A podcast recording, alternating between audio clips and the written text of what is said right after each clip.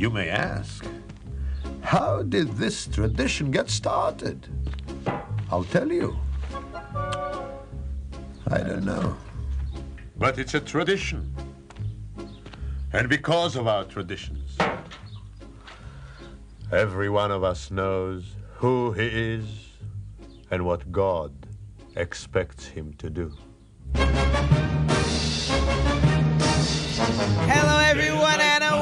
Let's Talk Torah. I am Rabbi Tzvi Jacobson with NRM Streamcast, and we'll spend our time talking Torah, learning stuff, and having fun while we do it. You can always contact the show with your comments, your questions, or anything nice you have to say at Let's Talk Torah at gmail.com. That's Let's Talk Torah, no apostrophes, at gmail.com, and we will answer as many questions as we can. You know, the holiday season is now behind us. We're now back in school finally. The children, it's so good to be back in school, and the kids are learning and doing what they're supposed to be doing. And it's still hard because, you know, we're taking temperatures every day, and and one boy gets a fever, and the you know the siblings have to go home, or or um, in my daughter's class, a girl came down with uh, with corona, so the whole class had to be quarantined for a week. Uh, but you know, we're all doing the best we can. That's that's what we got to do. We're we're stuck with the situation.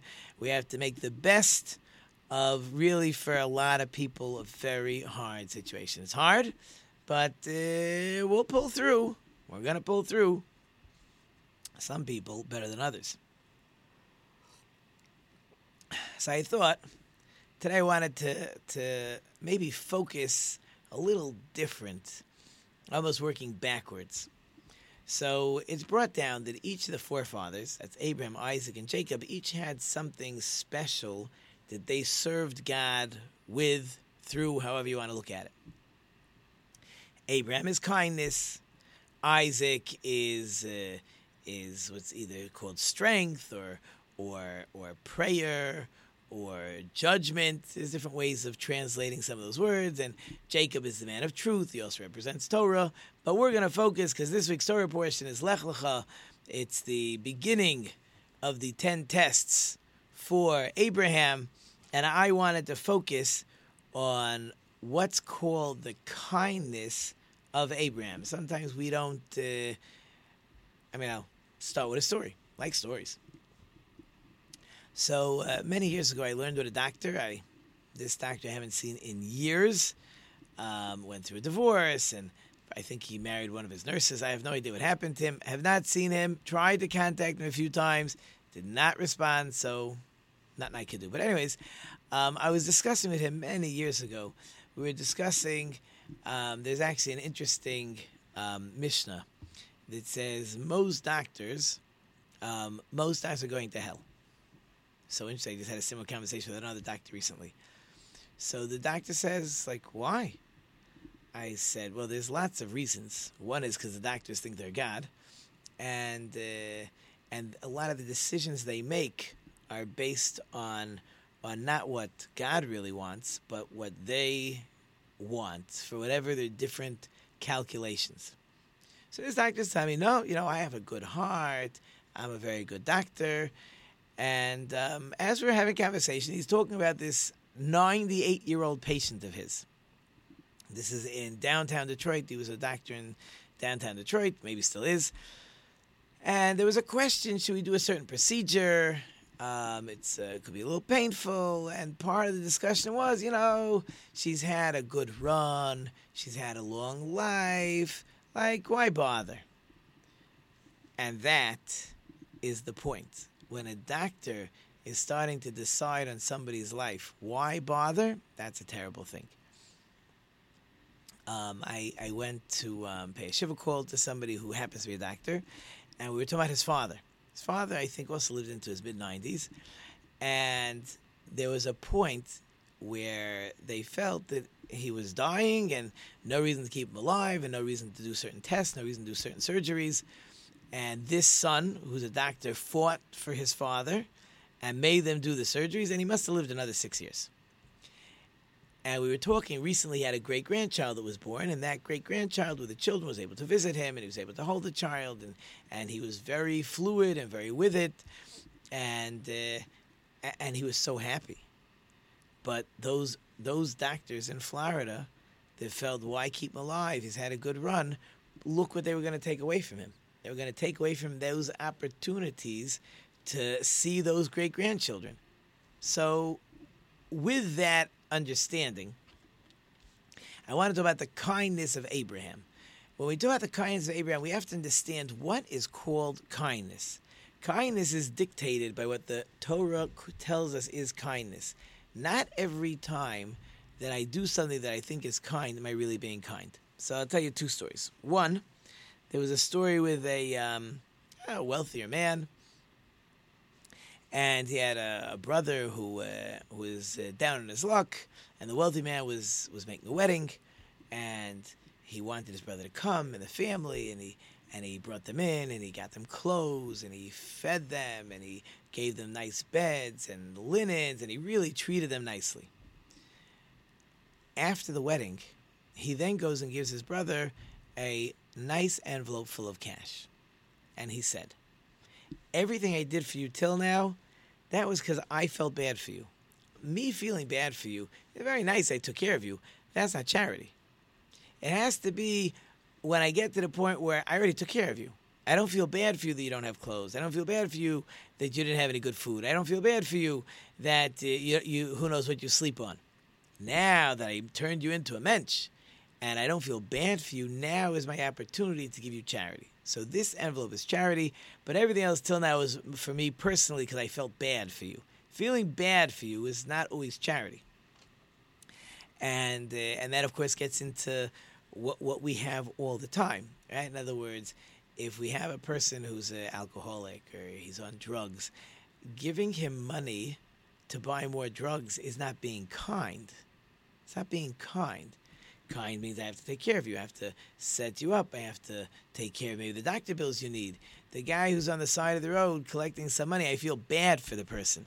Giving him money is not charity. Charity is you take care of the person. So that's that's just to, to as a it's like an opening salvo a little bit to get into the kindness of Abraham. So let's let's go through these tests because these tests really one of the facets of these tests is to test the kindness of Abraham because Abraham is serving God through kindness.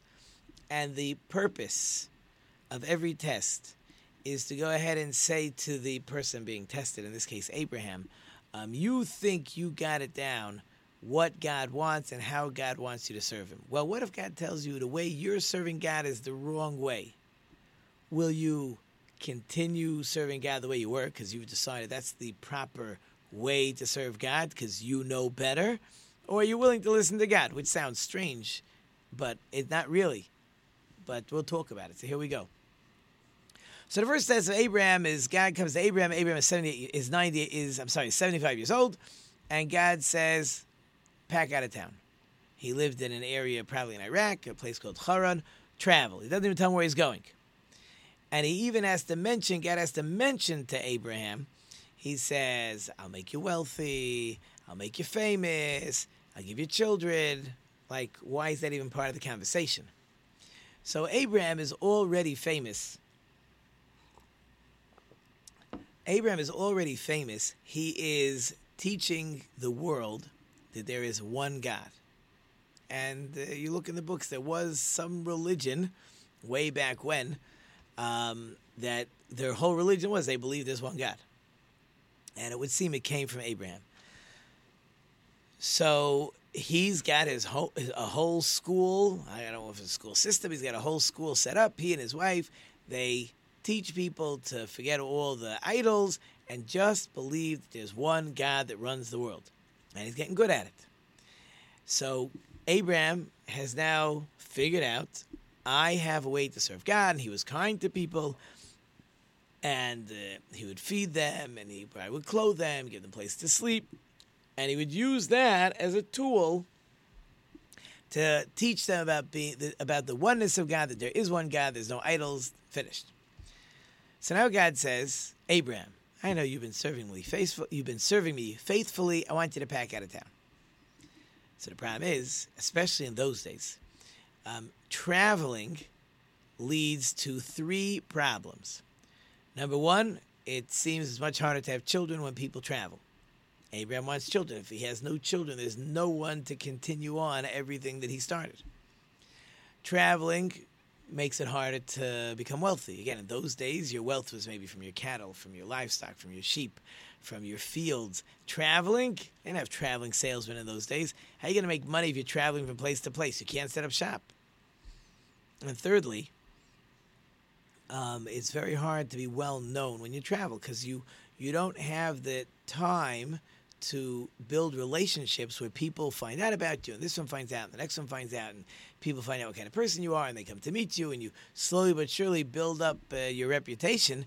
If you're traveling, there is no reputation. There is no time for anything. So traveling means that everything Avram is trying to accomplish by teaching the world, it, it's going to become impossible. So here's the question Abraham saying, you know, I'm such a kind person. I'm so good to people. I take care of people.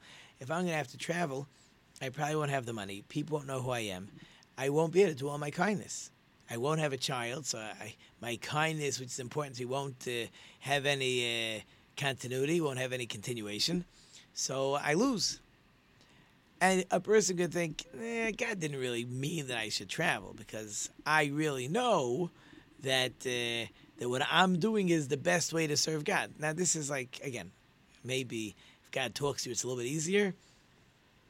But for most of us, if we think we have it figured out, and somebody comes and tells us that uh, we're making a mistake, I say, "What do you know? I know how to serve God. You you can't tell me how to serve God. I know much better." That was the first test. Okay. Now, Abraham gets to Israel. There's immediately a hunger.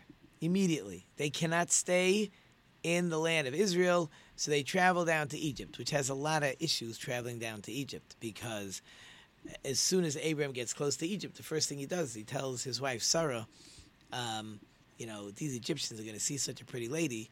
If you say you're married to me, right, they're going to kill me, and uh, and they'll they'll take you right? They'll take you to Pharaoh's palace.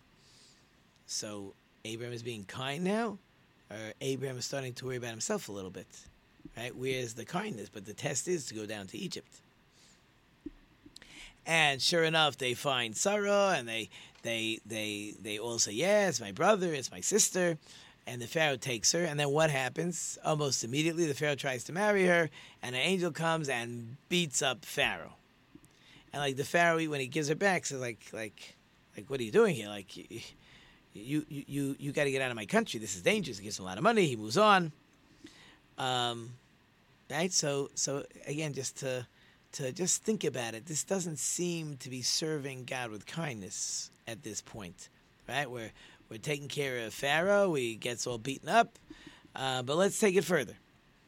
And this is an important one. So so Abraham leaves Egypt with a lot of wealth cattle, sheep, slaves. And his nephew also came along. Abraham's been taking care of his nephew, he felt responsible for him. His name is Lot, and we'll talk certainly more about him in next week's story portion. And Lot now comes along for the ride. He's also wealthy. And what happens is that there is there is fighting amongst the shepherds. They had a lot of livestock, and there wasn't such a big area to graze and it is famous. Anybody who has uh, children in kindergarten or preschool, they all come home with the same uh, project. Um, Abraham was famous; his sheep were muzzled because he wanted to make it clear that I do not, I'm not like a regular shepherd. That they they're notorious thieves and they just graze in anybody's land. Um, my sheep are only going to graze near the near the desert and ownerless land, while Lot, on the other hand, he allowed his shepherds to graze anywhere, like all good, quote unquote, shepherds. So there was fighting amongst the shepherds. So what was the fight? The fight was that everybody knew that Abraham's descendants were going to inherit the land of Israel. Lot shepherds, and obviously they got that information from Lot. Lot shepherds were saying, "Come on, Abraham's already an old man. He's in his seventies. His wife is uh, is ten years younger but they're not having any kids. So if they're not having any kids, who is going to inherit Abraham? It's going to be Lot. And Abraham was promised he's going to get the land of Israel. So Lot's going to get the land of Israel. We're just taking our portion now. which of course has numerous problems. First of all, they didn't own it yet. Second of all, at the end of the day, um, Abraham will have Isaac, but not for another 25 years. Um, so they're fighting. So Abraham is kind, right? So what does Abraham say? Abraham says, you know, it's not nice that people should see us fighting. It's profaning God's name. Everybody knows I, I, I talk to God and I and I and I try to teach the world that there's a God. If we keep fighting, people are going to say these are what godly people do. It doesn't look good for me. So uh, you got to move out of town. But don't worry, Lot. Wherever you go to, I will be there to take care of you. But we we can't hang out with each other. So now, now Lot chooses to go to Sodom, and we have more stories about that in a second. That's kind. You're supposed to take care of your nephew. Your nephew's going to need you later. You're going to have to go to war to protect your nephew. So, so your nephew needs you. And so now, because there's a little bickering, you decide not to be kind. So here becomes an example where we say we need to know what kindness means. Kindness is when I'm serving God properly. If I am not serving God properly, it's not kindness. It may look like it's a nice thing to do, but if I if I can't serve God properly, it cannot be considered kind. Everything revolves first. I have to serve God properly. After you decide that I'm serving God properly, now we can decide what's the next appropriate step.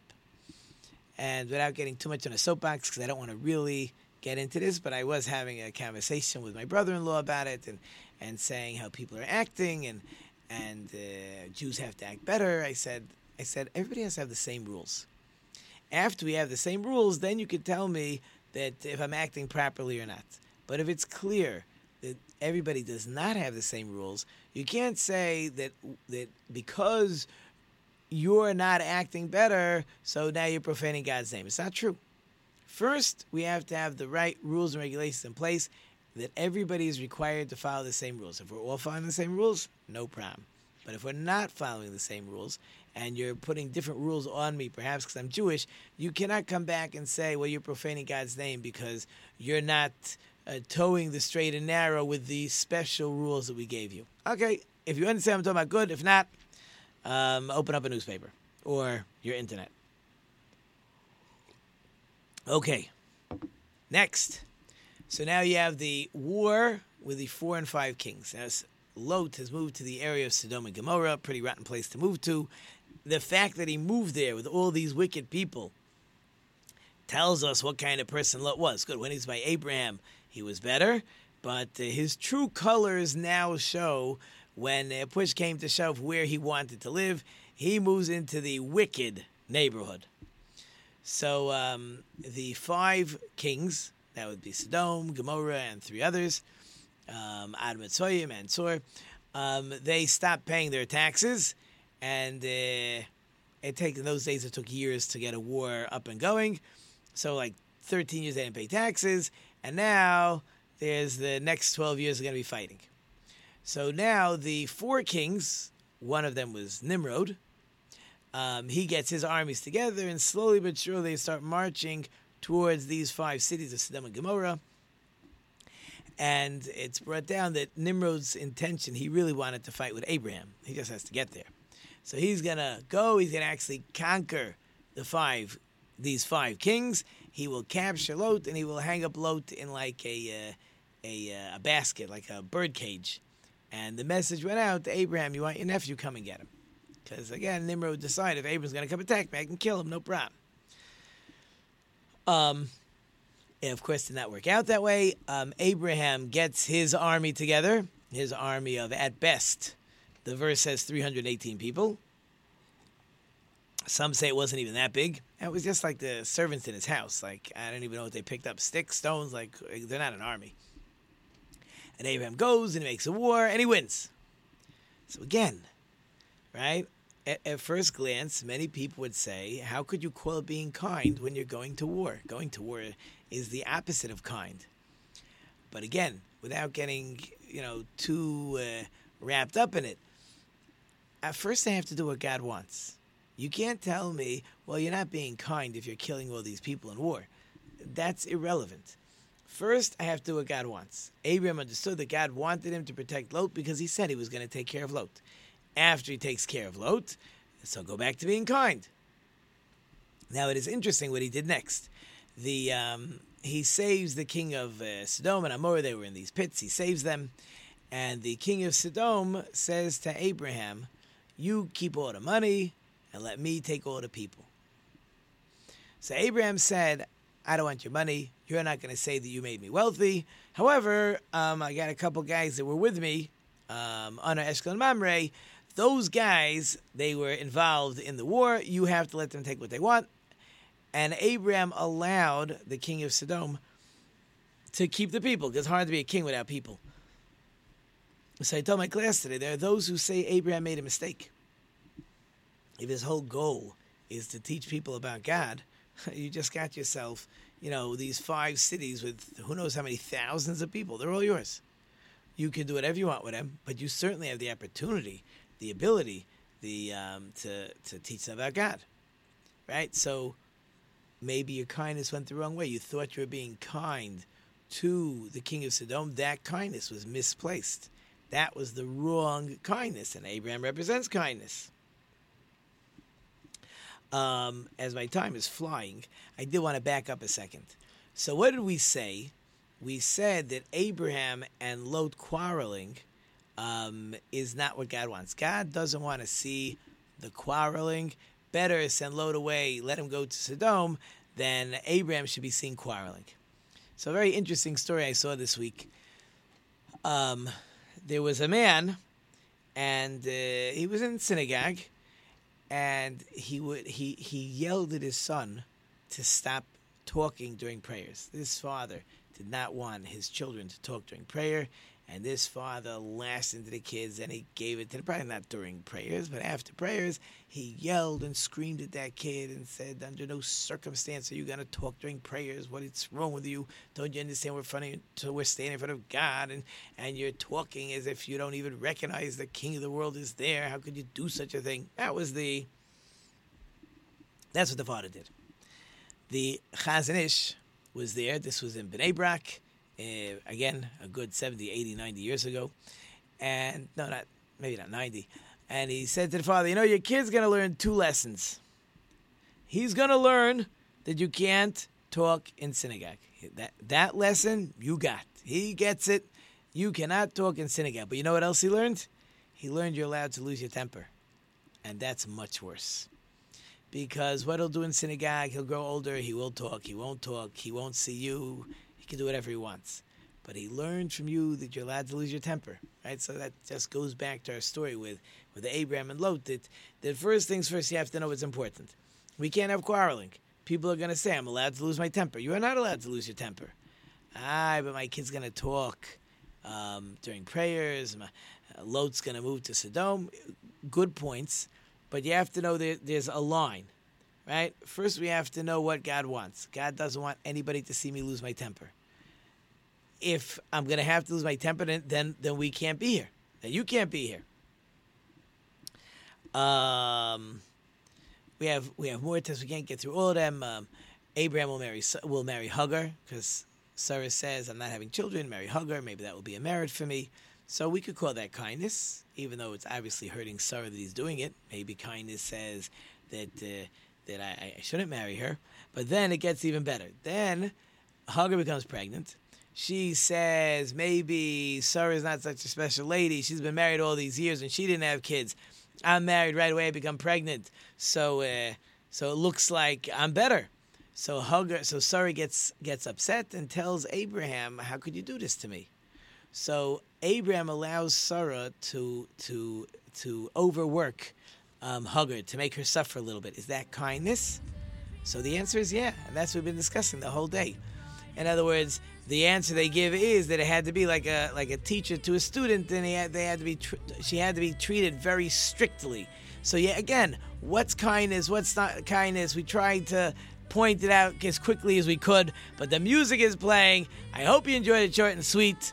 And again, thank you to our wonderful sponsors and listeners. You know, I can't do it without you. Thank you to our wonderful production team. We have David and Kelsey in the back. I hope I've left you some food for thought. Until next time, I am Rabbi Tzvi Jacobson. You've been listening to Let's Talk Torah and NRM Streamcast. And until next time, don't forget to think about it. There's a house we can build, every room inside.